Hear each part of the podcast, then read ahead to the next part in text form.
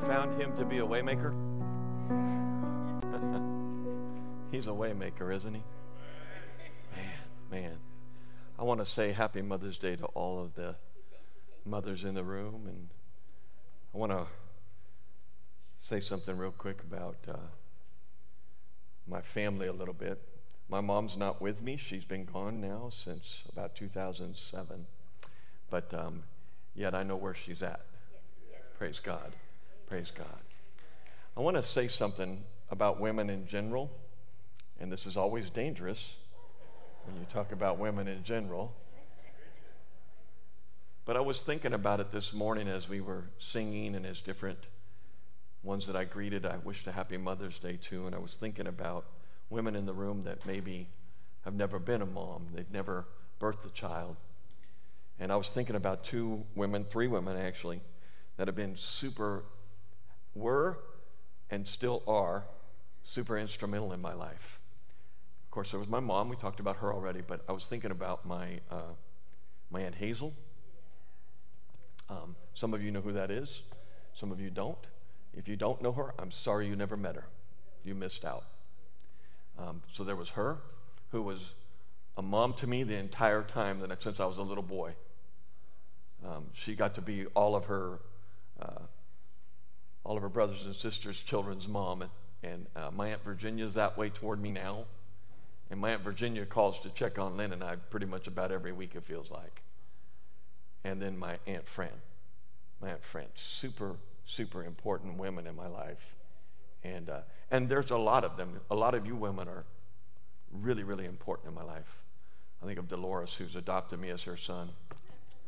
And uh, I, I welcome that adoption very much so. We have a thing I call her mom, and she calls me son. And I don't know where Otis is at in that whole mix, but I know that me and Dolores are having a good time with that. But anyway, I just want to honor you women, say thank you so much. Uh, God has put something in you that whether you've ever birthed a child or not, I believe that there's something in you that is so different and so unique. And uh, we men and your children would not be who we are without you. So thank you. Happy Mother's Day.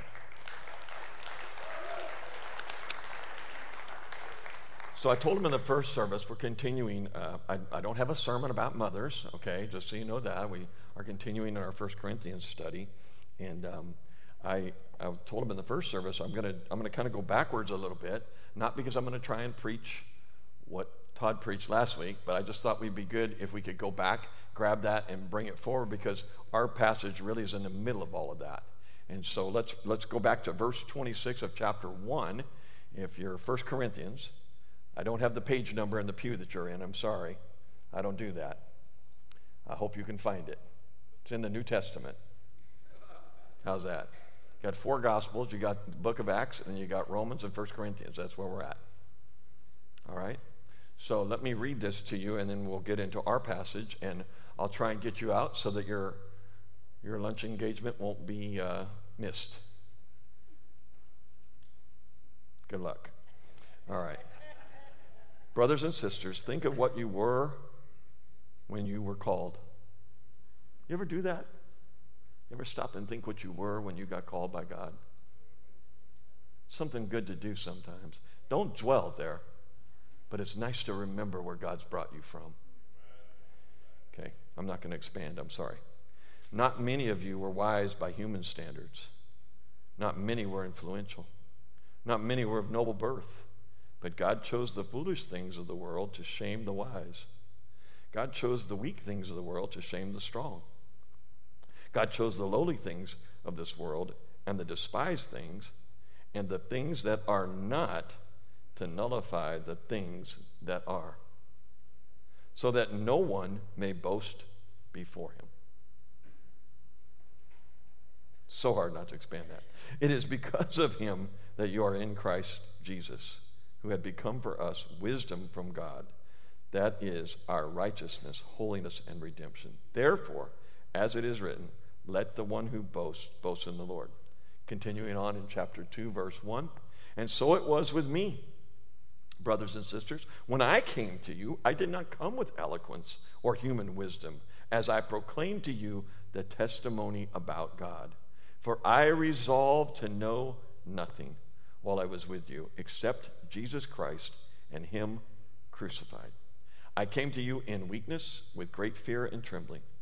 My message and my preaching were not with wise and persuasive words, but with a demonstration of the Spirit's power, so that your faith might not rest on human wisdom, but on God's power. Amen? Amen. Heavenly Father, we ask you this morning to, first of all, take focus off the human speaker and put the focus on the Holy Spirit talking to us and revealing what the truth of this passage is. One that we can rely on because it comes right out of your word. The word of God we can rely on. It is the truth. And oh, in an age that we're in today, we desperately need the truth. And the mothers in this room and the women in this room are helping raise children. Their hope is not built in the world, it's built on the truth of these passages. And so I pray this morning that you'll use me, a weak man, feeble lipped, just feeble in every way. Could you cause me to disappear, as it were, so that the message might be about Christ and Him crucified? In Jesus' name, amen. So, first of all, before we get too far into the passage, we'll just start with the very beginning phrases of verse 1. And I'm launching right into it because I went like eight minutes over in first service, and they were lucky because they had, they had you coming in after them. So you might want to start attending first service when I preach. I don't know. But I'll try and get this going. All right. Let's just talk about that opening phrase. And so it was with me, brothers and sisters. In this statement, we see Paul just referring back to all the way back to 26 and probably all the way back to the beginning of chapter 1. I didn't want to read the whole chapter to you, but for sure that 26 ties right into where we're going here. And I probably could have gave that all to Todd last week, but I wanted to preach this part, so I wouldn't give it to him. I'm just kidding. It broke out that way. So Todd made it pretty clear what was going on in the passage last week. I just wanted to read it in case you weren't here last week, so you kind of have an idea where we're, we're picking up in the middle of a, of a uh, thought that he had here. And so we needed to just take a look at that. So he's trying to make wise. God loves to make wise people of this world what they call foolish. Think about that. Not many of you were wise. Not many of you. I mean, it's not a real complimentary statement what he's saying there. And I think Todd put it really, really well last week when he said, basically, we're just a bunch of nobodies. Um, and I, I don't mind being a nobody. If God is pushed forward and I'm pushed back, that's fine with me. That's fine, and it should be fine with you. So, um, God reveals himself to the people who are not wise, who are not intelligent, who are not powerful. And when God does that, He shows Himself to be very powerful because it becomes all about Him and not about you. And so that's huge. So there's three things I want to show you. I just want to talk about that quickly, and there's three things that we'll go through, and I'll try and make sure I mention them. I think I forgot to do that first service. They can watch it later and figure it out. What Paul determined to do, what Paul displayed, and then Paul's desire revealed. Those are the three points we'll make this morning. The first one is what Paul determined to do. And he said it there. When I, when, and here's what he says in 1b there he says, When I came to you. When I came to you. So this is going back because now he's been gone. He's established this church, was with them for a year and a half, according to Acts 18. And now it's about a year and a half later, and he's now sent this letter, and I think it's his second letter that he sent to them, actually. He sent them a letter previous to this one. And um, so he sends them this letter because he's heard a few things that came out of Chloe's house. And so he's addressing some of those issues. But I like what he does here. When I came to you, and then he goes negative a little bit. He says, I did not come. I did not come with eloquence or human wisdom. And as I read this, I said, Well, thank God for that because I don't have to be eloquent and I don't have to be wise according to the world standard. My wisdom is not found in me going to some college and learning a bunch of stuff that has nothing to do with my eternity. Uh, my wisdom is coming from the Word of God. And so that's where we're at, and that's why you're at Valley Bible Church. We're not Valley Church, we're Valley Bible Church. And so that's important that you recall that. But he said, I didn't come with eloquence. And this term, eloquence, um, it, it's an interesting term. I think that it, it, it, it's one that we think of in a high fashion. If I can speak eloquently, you think, oh, that guy's a smooth talker, man. He can sell ice to Eskimos with that voice of his. None of you are saying that about me, but you might say that about someone else, right? And, and Paul's saying, no, no, it's not what I did. I determined. I did not come with eloquence. I did not do that. I came not with worldly wisdom. And I called it, that human wisdom, I call it cultural wisdom. Because human wisdom, he was talking to the Greeks. He was talking to the Greeks at Corinth, and they were into philosophies and philosophical ideas. And you know what philosophical ideas will do for you that aren't founded in the Word of God? They'll land you in hell. That's what they'll do. They will land you in hell. And guess what? This preacher don't want to see any of you go to hell. None of you. So we're going to talk about that a little bit. Paul had eloquence gifting. He was completely gifted in this area. He could talk. He could speak well. He was well respected. He was trained by Gamaliel in all the philosophies and the Greek philosophies and all of that. He, he knew all this stuff. He had all the human wisdom in the world. And yet he says, I put all that aside. And some of that was because he, and we'll, we're going to learn that in, the, in, the, in a verse or two here, where he said, I came in weakness, in fear and trembling. When we get to that point, I'll tell you why he set that aside. But I was thinking about this, about the eloquence gifting he could have used. He could have moved them emotionally. He could have convinced them. His story alone on the Damascus Road getting knocked off a man, good night. What a story he could have told there, huh? And he may have told it, but he didn't put the emphasis on that. He put the emphasis on Christ himself and the cross. That's what he's doing. And then he, and he says, And I proclaim to you the testimony about God. The testimony about God. The, the witness of who God is. That's what he did. And so, but he said, I'm putting aside the eloquence.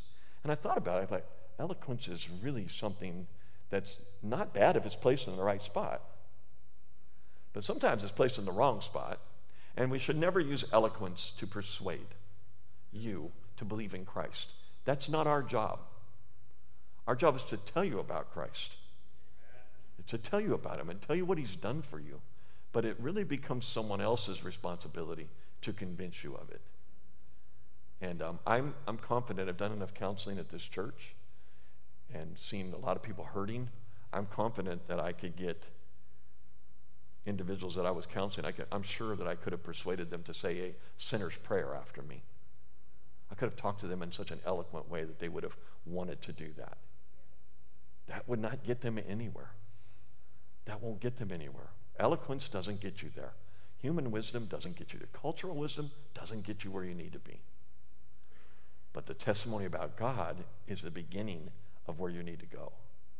So I was thinking of it though, historically, now, now work with me here, because this is going to be a negative uh, thought, but I think you'll, most of you that are, how many of you have taken a history class, a U.S. history class? Probably most of the people in the room have done that. Okay? And so I was thinking of this. Human eloquence can move people to action sometimes with no regard for the reasoning. They just they get so charged up because somebody's eloquent in their speaking. And they can just staccato. They can come with an idea after idea after idea, and they get everybody kind of charged up. I know that I have seen, and I'm pretty sure that most of you have probably seen movie clips of a man who had huge audiences with people who came to hear him speak. That man's name is Adolf Hitler. And there's lots of clips of him before he had the power to make people do things, but because he was very eloquent, very practiced in his speaking ability, He could move people. They cheered and chanted after him. He had an uncanny ability to move the people to tears or to enrage them. There have been others who possess that ability also. I think Shakespeare wrote in such a fashion that he could move the hearts of people really easily. What about in our lifetime? In, in our lifetime, I think of speeches and eloquence. Uh, I, I think they say historically that John F. Kennedy was elected president because of his eloquence, his ability to speak and be seen on camera. He got a lot of votes because of that. And in his inaugural speech, do you remember his inaugural speech that he did? He, he said, uh, Ask not what you, your country can do for you, but ask yourself what you can do for your country. Anybody know that? Have you ever heard that before? If you've been in U.S. history, you better have heard that, okay? So there, there's this ability to move people in directions that they never planned to go through eloquence. Through eloquence. Okay? And then that, that's John F. Kennedy. And then I think of the famous speech by Martin Luther King Jr. back in 1963 or 4, whenever that was. I can't remember right now. But I, had a, I have a dream.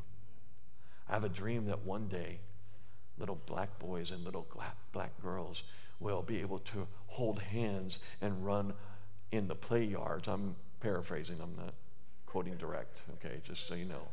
I'm going where I think he was intending to go. I'm going to play in playgrounds and hold hands with little white boys and little white girls and act like brothers and sisters. I have a dream that one day my children are going to be judged by their character and not the color of their skin. I have a dream that one, oh, and did it not move a nation? Did it not move a world? The eloquence of the man and the way he could speak, you would just stop and listen. And all of a sudden, you'd believe in a cause that you had maybe not even thought of before. That's what eloquence does. But eloquence will not get you saved. No amount of eloquence will save your soul. Won't do it. What about human wisdom? Paul didn't take advantage of his education, he was highly educated. Um, he even spoke about it in Scripture. Uh, I'm, I'm as, basically, he was telling everybody, I'm as smart as anybody you know. And that's a paraphrase, too. That's not what he actually said. But um, he knew that the Greeks loved philosophy, and he had been trained in it. But Paul was not preaching for applause or to please people or to speak to current cultural norms. Are our cultural norms good today? What are your kids being taught in school? I won't say a whole lot more about that for fear I'll get myself in trouble. But he came to please God. It's our, our preaching team's mission. We will refuse to speak what the culture wants us to speak about. I refuse to speak of what the culture's taught. If you're expecting to come to Valley Bible Church and hear a lot of political mumbo jumbo and have us joining one side or the other, I'm going to stay right in here. Is that okay? I'm going to stay right in here. And I think Pastor Todd and Pastor Tim are going to do the same thing.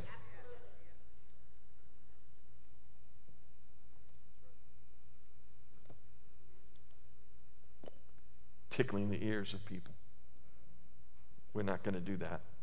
We are not professional lecturers, and we are preachers of the truth of the Word of God. I'm not here this morning preaching for your applause. I'm preaching for God's approval, and that's all I want. You'll probably hear me say that multiple times as I preach. Not just today, but throughout. I do not do what I do for the approval of men. I do what I do for the approval of God. And when we put the Word of God first, He then goes to work. And what was He? Well, let me say this. I wrote it down, so maybe I'll say it. No amount of human eloquence or cultural wisdom can convert a human soul. No amount. No amount. I can talk you into it, big deal. If I can talk you into it, someone else will come around smarter than me and talk you out of it. Because you're depending on men. And what did Paul do? He told the testimony about God. He told him about God and how God had interrupted his life. And he was trying to persecute and eliminate the church. And God interrupted his life. Didn't he do that for you? Let me say that again. Didn't he do that for you? I told him in first service, if you don't say amen, I'm going to fall asleep up here. And then we're going to be here a long time because I'll never finish if I fall asleep. So he told the testimony about God. He's telling them, This is what I know about God. Not in eloquence, not in human wisdom, not in cultural wisdom. I'm telling you what I know about him through experiences. I've met him, and he's changed my life. You want to know how to witness to people? Tell them how you met him. Tell them, quit worrying about the mumbled, oh, my lips are stammering. Oh, stop it, Moses. You're the one I chose to tell people. I'm going to give you Aaron. And if you're a little bit like that where you stumble a little bit, go out with our mercy teams. Go out with Edwin Chandra. He has no trouble mumbling or murmuring. You'll learn how to share your faith in all kinds of different circumstances. And our mercy teams go out every Wednesday night. And we're evangelizing our community. And we do so much more evangelism around here than anybody's aware of. If you go through every ministry we have, they're all doing evangelism in some fashion. But we're not doing it in here, we're doing it outside of here. We are to train you how to evangelize and get you outside the walls of this building to do that. Now, in verse 2, he said, For I resolved, and this is that area where he's, I determined, I decided to, so what he decided, what he resolved to do in his preaching of the gospel when he came to them, Paul decided to do nothing that would please the Corinthian culture. He decided not to take on their views. He decided not to try and convince them that their view was wrong. He decided, I'm not going to do all of that. I'm not going to try and speak eloquently so that they'll pay more attention to me. Like, I'm going to get my smooth radio voice going. No, no, he didn't do that. He said, I decided not to do that. I brought to them the truth, and I didn't change the truth. What's going on in our pulpits in America today and across the world is the pastors that are up here preaching are afraid to tell the message in the way God said it. Let me tell you something. You're not going to improve what God said. I'm to be an ambassador of the gospel of Jesus Christ, and so are you. It's not just dependent on me and Todd and Tim. Right? It's dependent on you you're to be an ambassador. So, ambassadors don't change the message, they relay the message. Right? So you don't have to make it eloquent. You don't have to make it all the world's wisdom. The world's wisdom is never going to line up with biblical wisdom. Ever. They don't know biblical wisdom. How could they line up with it? They're blinded to it. They can't hear it. They read it, they don't understand it. It's foolishness to them. It's total foolishness. And if you think back before you got saved, it was foolishness to you too. If you're being honest. Some of you have been saved so long you can't remember that. Just take a look in the rearview mirror and look where God's brought you from. It was foolishness to you too. What did Paul decide to do instead? I'm going to preach Christ and I'm going to preach the cross and I'm not going to apologize for it. I'm just going to tell you the truth. And I'm going to let the chips land where they may. But he didn't really say that because he knew that the power of salvation was not dependent on him. The power comes through the Holy Spirit's work. And then you get the power of God, and you're never, you're never the same after that. If you can tell me you got saved and you stayed exactly the same, doing all the things that you shouldn't do, against God, if you did all of that and you're telling me you're saved, I'm going to tell you I think you got a problem. I think there's a problem there. So, what did he do? He preached Christ and the cross. Is that what yours says? For I resolved to know nothing, no human wisdom. Now, listen, it doesn't mean he never preached anything but the cross. But I want to tell you what, he wasn't too far away from it anytime he was speaking about the Bible. If you're talking about the Bible, we're going to find Christ in it. The 90% of the time, he's going to be in it. He's because the book is about him. It's about him. He came to reveal the Father. But the book's about him. It's about Christ. It's about God. It's about how to live a life. He's got enough information here on you and me that if we would just follow it, when will my obedience come up to my knowledge? You guys know how to live, and we're not doing it, all of us. I don't do it either. I know that's really scary. A pastor in the church doesn't. No, that's just reality. That's me being very honest. I can get I can get in a fight with my wife in five minutes or less, depending on how much she's irritating me. Because I am somebody, even though Todd said I'm a nobody.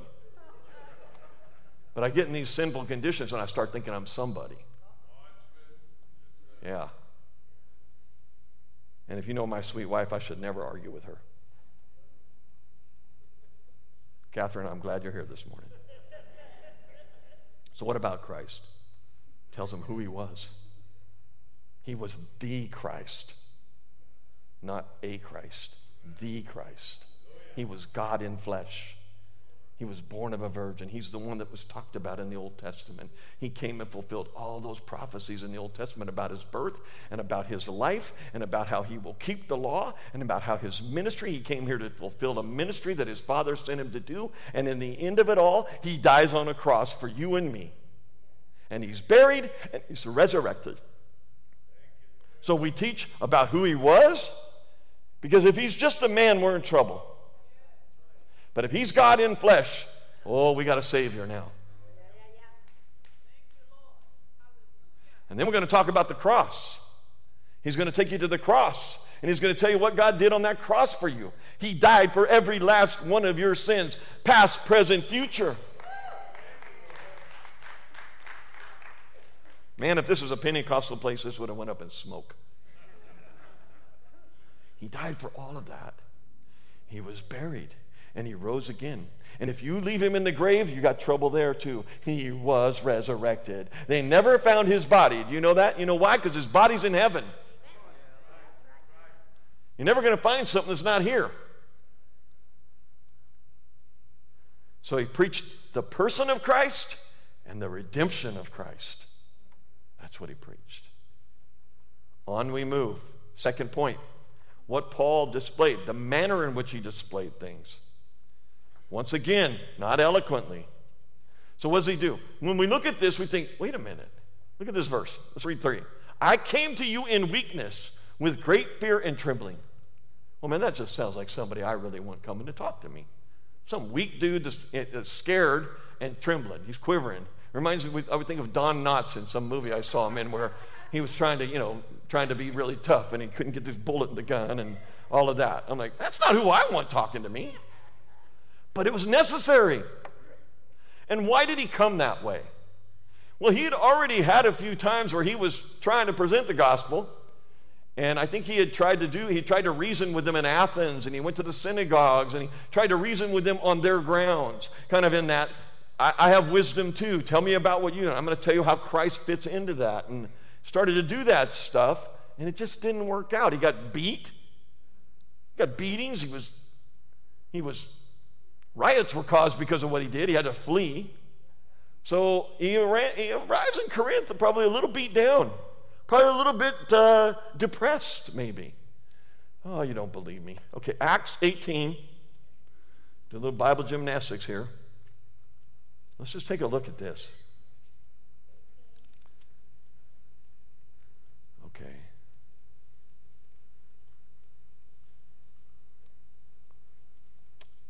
Uh, let's go Let's go to verse 5. When Silas and Timothy came from Macedonia, Paul devoted himself exclusive, exclusively to preaching, testifying to the Jews that Jesus was the Messiah. Now he's in Corinth, that they came to him. So now he's saying, I'm, I'm exclusively testifying about Jesus was the Messiah. But when they opposed Paul and became abusive, he shook out his clothes in protest and said to them, Your blood be on your own heads. I am innocent of it. From now on, I will go to the Gentiles. Woo! All of you Gentiles should be shouting hallelujah right now. You know that the Jewish, they got 12 apostles going to the Jews. We got one. But thank God it was Paul because he was, he was on a mission for sure. So read on. Then Paul left the synagogue and went next door to the house of Titius Justus, a worshiper of God.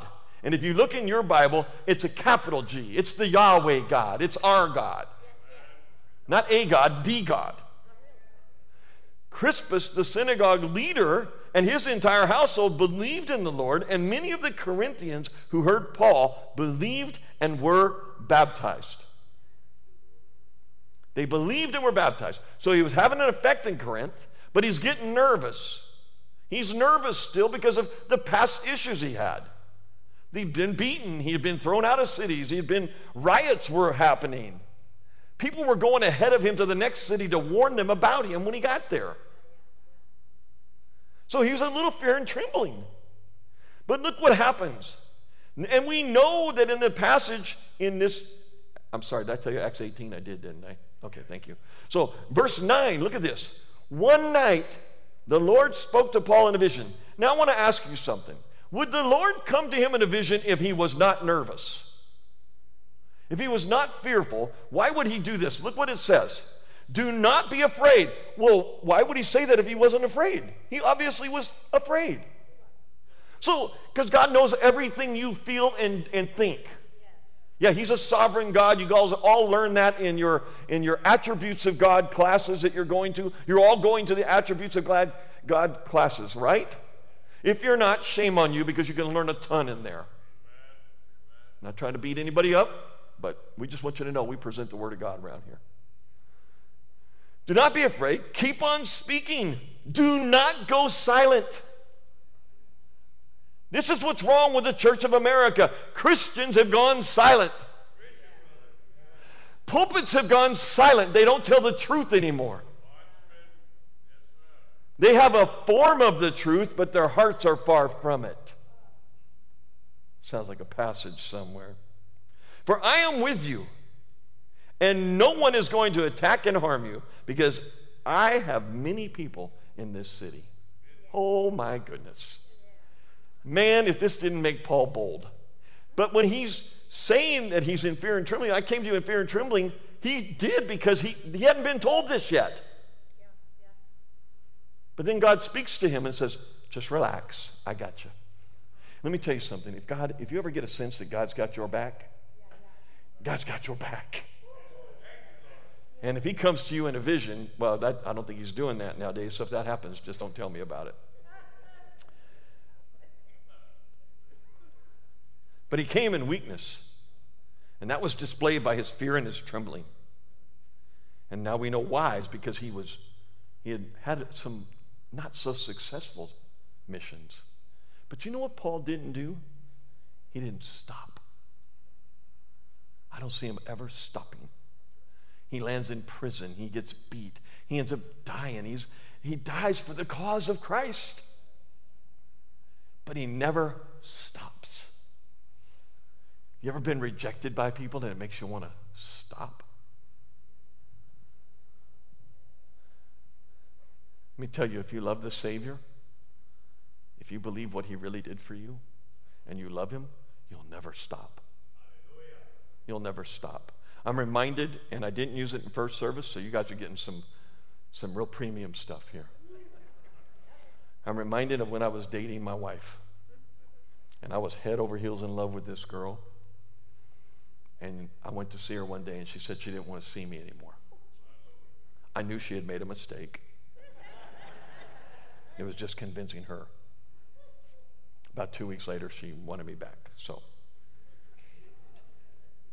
but at that moment, I wanted to do almost anything to get back in her graces. Why? Because I'd fallen head over heels in love with this girl. Nothing was going to stop me from pursuing her. If you love the Lord and you know how much He loves you, you should be in constant pursuit. And you should want to be able to tell people this message. Another thing that, in a manner and how he came, he denied all human persuasive, persuasiveness. He was openly weak. His unimpressive words. Paul had made up his mind that he would not fight the Greek philosophers and their intellectualism and, and use their kind of weapons and try and go back. And He just said, I'm not doing any of that. I don't need to do any of that. Instead, my message and my preaching, and his message and his preaching, we, we were talking about this in preaching team. How do we want to approach that? Well, his message was to tell people about Christ. And his preaching was, I'm going to proclaim it in such a fashion that it actually looks like I believe it. The message doesn't change. The message is Christ. Testimony of God, telling people about Christ. That's the message. That's the message. None of you have been charged with um, telling me what the position should be about whether Adam had a belly button or not. No, believe it or not, there are theologians that argue over this kind of silliness. Why would you spend any time on something that silly when you could be telling people about Christ? Paul says, I resolve to know nothing except to tell people about Christ. Doesn't mean he didn't preach about other things but it always came back to Christ. So I wasn't being wise, I wasn't having persuasive words, but I did it with a demonstration of the Spirit's power. What does that look like? What is that? Did he do some special miracle? Yeah, he did actually. Wasn't Paul that did it, it's the Holy Spirit that did it. When you take somebody, listen, if if we could say, hey, next week come to Valley, we're going to have a dead person here and we're going to make them come alive. How many people do you think we get in the building to see that? Probably thousands would want to see that, right? We'd have television cameras and everything. Let me tell you something. If you don't know Jesus Christ today, you're dead. Oh, you're walking around, but you're dead. You're dead in your sins and trespasses, according to Ephesians 2. I got scripture for this stuff, I don't make it up. You were dead. And Him, with His grace and His great mercy, rich in mercy, and with His grace, He says, Guess what? I'm going to show you Christ who you don't deserve, but I'm going to give Him to you. You're going to see Him. I'm going to give you the gift of faith so that you can believe it. And when you do, you're going to come to life. Every one of you that's placed faith in Christ, you're a walking miracle. Oh my goodness. You're a walking miracle. Think about that. You went from headed to hell to being in heaven. You went from being an enemy of God to being a family member. You went from all the things that God was going to punish you for to all the things He wants to do for you. Think about it. You should shout. I should have to calm you down so we can continue. Thank you for being orderly. So, the, the convincing demonstration of the power of the Holy Spirit was in the lives that were being changed with the gospel. By Him not being eloquent, by Him not using human wisdom, He's just saying, I'm just presenting to you what Christ has done, and the Holy Spirit is convincing you. He's the convictor, He's convicting you. He's the one that says, I want you to know Jesus Christ, and I'm going to reveal Him to you. And when He does, nothing's ever going to be the same again. It was, however, he relied only on demonstrating, on pointing out facts that made clear by God's word in Calvary. He says, I'm going to show you in Scripture, I'm going to show you what God's done for me. I'm going to tell you about meeting Christ on the Damascus Road. All of you ever had a Damascus Road experience? I did. It's nothing like it. My life has never been the same since. And yours won't be either. If you can live a sinful life after meeting my Savior, something's wrong.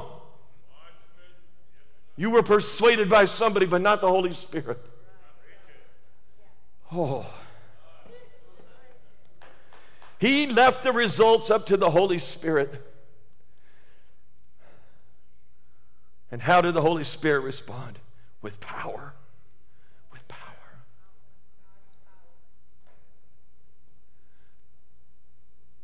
I look around this room, I see people.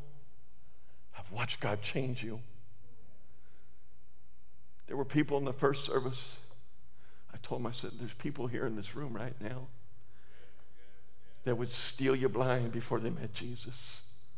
They'd sell your kids drugs before they met Jesus. They'd cheat on their spouse before they met Jesus. Because the power of the Holy Spirit reveals Him and it changes you.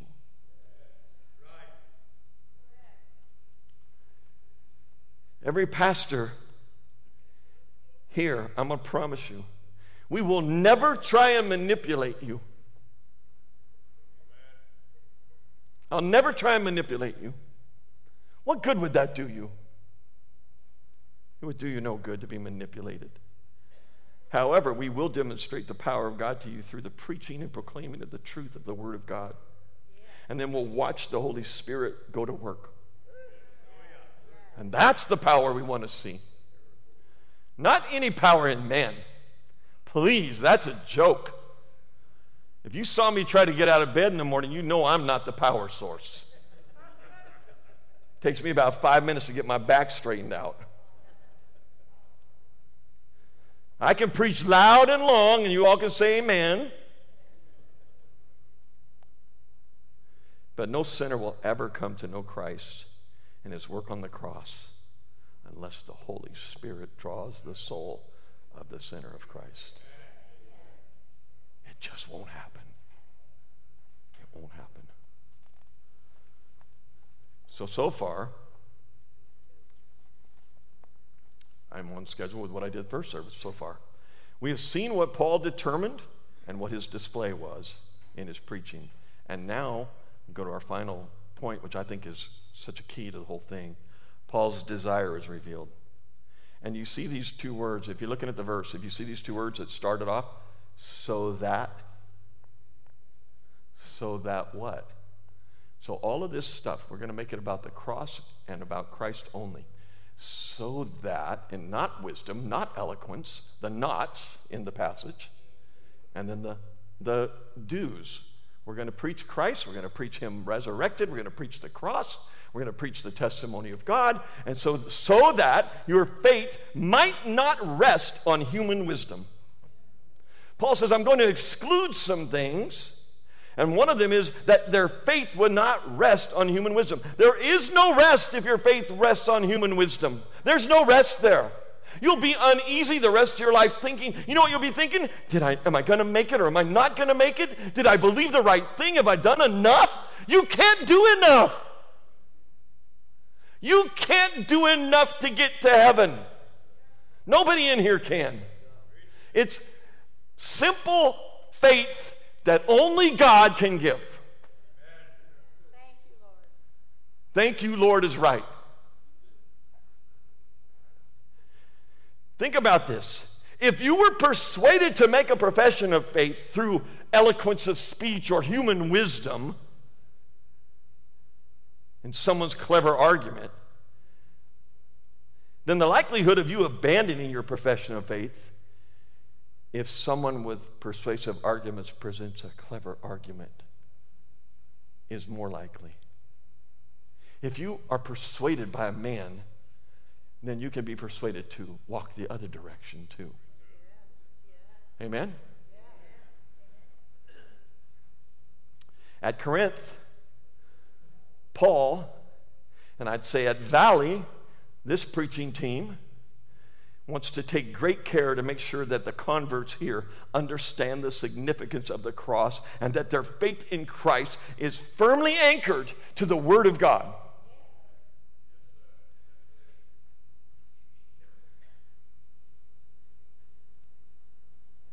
And I can say when I tell you about Christ, thus saith the word of the Lord. Not some philosophy, not some human point of wisdom, not some cultural change. The culture is changing faster than we can keep up. This book will not change.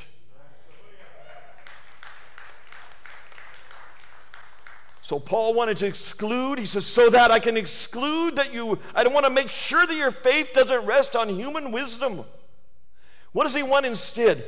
But on God's power. I want to see an exhibit of God's power in your life. And if you're truly converted, we'll see that. This is what Paul desired for all his converts. No clever arguments, no amount of high sounding nonsense is going to shake the belief of someone who's experienced. And listen to this. Thank God he gave me these words in the middle of the night. Someone who's experienced the life transforming, soul thrilling, heart-warming power of God in his or her life. That's the change. That shows the power of God. You won't change on your own, and I certainly can't change you, but God can.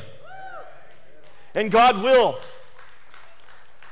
He has the power to see you through. He said He would keep you once He's got you. He put you in His family. I'm amazed that I'm adopted into His family. Aren't you amazed at that? I've been adopted in. He said, I put my seed in you, even. Try and get out of the family. You know, my son prayed over the offering. I was moved. And I'm thinking, he might not even like me today, but he can't stop being my son. And I might get angry with him, but he's still my son. And when I'm in God's family, I can't get out. You can't pluck, he said, you can't pluck me out of his hand. And guess what? I think I can't jump out of his hand either. Matter of fact, I think I'm part of his hand the way it works out. He's kind of in me and I'm in him, and it's kind of a neat thing.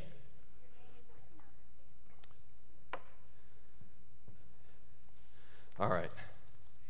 Couple quotes. Couple quotes I want to say. I, I saw these in MacArthur's uh, commentary, and I thought, man, I can't say it much better than these guys did, so let's. I mean, I might have been able to, but I didn't want to. John Stott wrote this It seems that the only preaching God honors, through which his wisdom and power are expressed, is the preaching of a man who is willing in himself to be both the weakling and the fool. God shows up when you got some guy that says, I'm a weak man, but I'll be a fool for Christ. And then God says, Now you're ready for me to use you. Because if it's about me, if it's about Tim, if it's about Todd, if, we if we think we've got it all together, heaven forbid. We just talked about in our preaching meeting. I'm like, can you imagine, Tim? Me and him were talking. We've known each other for 40 years. I said, can you imagine either one of us doing what we're doing now? And then we talked to Todd. He wasn't even born when we first met. And he's like, I never imagined preaching, actually. He was, his, his his uh, training at first was to be a teacher. And then God got a hold of his heart and straightened him out a little bit. And then uh, he's been preaching ever since. Listen to what Charles Spurgeon said. And this one I did not try and mess with because that guy, when he says something, is incredible. The power that is in the gospel does not lie in the eloquence of the preacher. Otherwise, men would be the converters of souls. What did I say earlier? I can't save you. I can't talk you into being saved. This doesn't work. Nor does it lie in the preacher's learning. Otherwise, it would consist in the wisdom of men. Well, we already know we're not very intelligent, according to what Todd said last week and what we read earlier, what God said, actually. Sorry, Todd. We might preach until our tongues rotted, till we would exhaust our lungs and die. But never a soul will be converted or would be converted unless Holy Spirit be with the Word of God to give it the power to convert the soul. Oh, aren't you, aren't you glad it's not dependent on you? I'm certainly glad it's not dependent on me.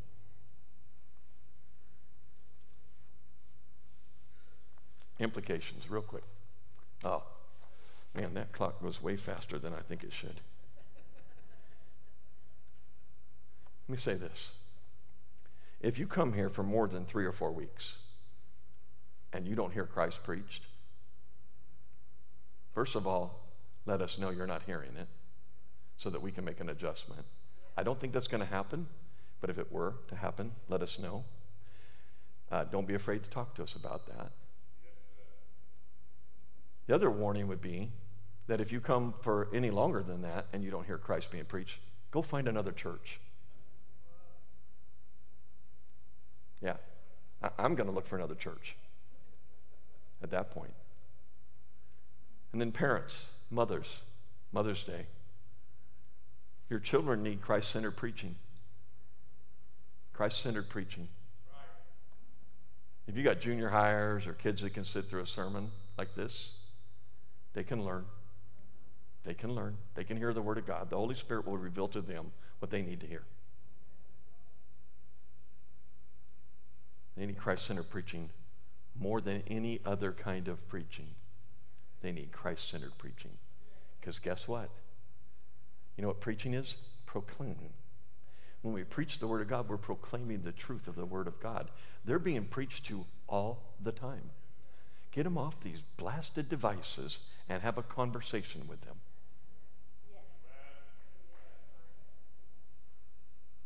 Because that person inside that device is preaching to them. They're hearing it's okay to think this way or that way in total, absolute rebellion of what the Word of God says. You say, well, it's so innocent. No, it's not. It's about as innocent as letting them play with a viper. They're going to hear another voice because there's a lot of voices out there. Christians, your evangelism does not depend on your perfect delivery. The gospel is the power of God to convert the sinner even through your stammering lips. And I like this. I wrote it down, so I really like it. I, didn't create any soil. I'm not responsible for the soil type. Get the seed out of your hands, out of your mouth, onto the soil. That's all we've been told to do. Get it out of your mouth onto the soil. God, someone else is going to come and water that seed then. Someone else is going to come along and, and, and say, say just the right thing at the right time because God sent him there because he, he's a sovereign God. And your child is going to get saved. And your brother or your sister is going to get saved. That other one that you loved, they're going to get saved. But not if you don't say anything. It comes through the proclaiming of the Word of God, it comes through the preaching of the Word of God. He tied it to that. And this is one that's going to shock you because it can't be said everywhere. But preaching is not dead. Amen. True preaching of the Word of God is not dead. It is God's ordained medium for teaching the corporate gathering. Right here, in this room. I know we go to small groups, I'm all for that, but right here is more important than any of it. Not because I'm talking. When Todd and Tim talk, it's here that you're learning about God together, corporately, agreeing on Scripture, agreeing in prayer, agreeing in worshiping God and singing. This is where it takes place. This is for us, the believers. This is us. And this is what we don't forsake. That we might come together to encourage one another. You need the preaching event. I need the preaching event. God has designed a major part of our spiritual growth to happen right here. It's not dead. And I certainly don't think I'm dead today. Here, listen for the cross in every sermon. Listen for the cross and Christ in every sermon. I hope you hear it. Heavenly Father, we thank you for your word of God. I thank you that it's as true as it was the day it was written, and it does not change. Or if it changed, I'd be a mess. But you do not change, and your word does not change, and it fits every culture, every dynamic. I don't care if it's 1953 or 2023, it fits. And it speaks to everything we need to know. But oh, would you let us not try and be so eloquent and use cultural wisdom to try and talk to? Would you let us just be about the main thing? Can we just, Lord, would you just convince us right now to make the main thing, which is Jesus Christ and Him crucified and Him resurrected, make that be the main thing. We'll figure out all the other stuff later. Let's tell them about Christ. If we could do that, I, I think we would expand, we would have to expand the amount of services that we have. Because I believe you're still saving people. I believe you're still saving people. And I believe you do that through people talking to other people and getting involved in their lives and telling them the truth about Jesus Christ. Oh, there's more people out there, Lord. I believe there's more people out there that, that are looking for something. And, and they don't know where to go to find it. They, they're not even sure what it is they're looking for. And here we have this wonderful message that can change them forever. Oh, thank you for how Paul put it so clearly. It's just so clear. Don't do it eloquence, don't do wisdom. Tell them about Jesus. Let God do the work. And we've got to let you do the work because we can't do it anyway.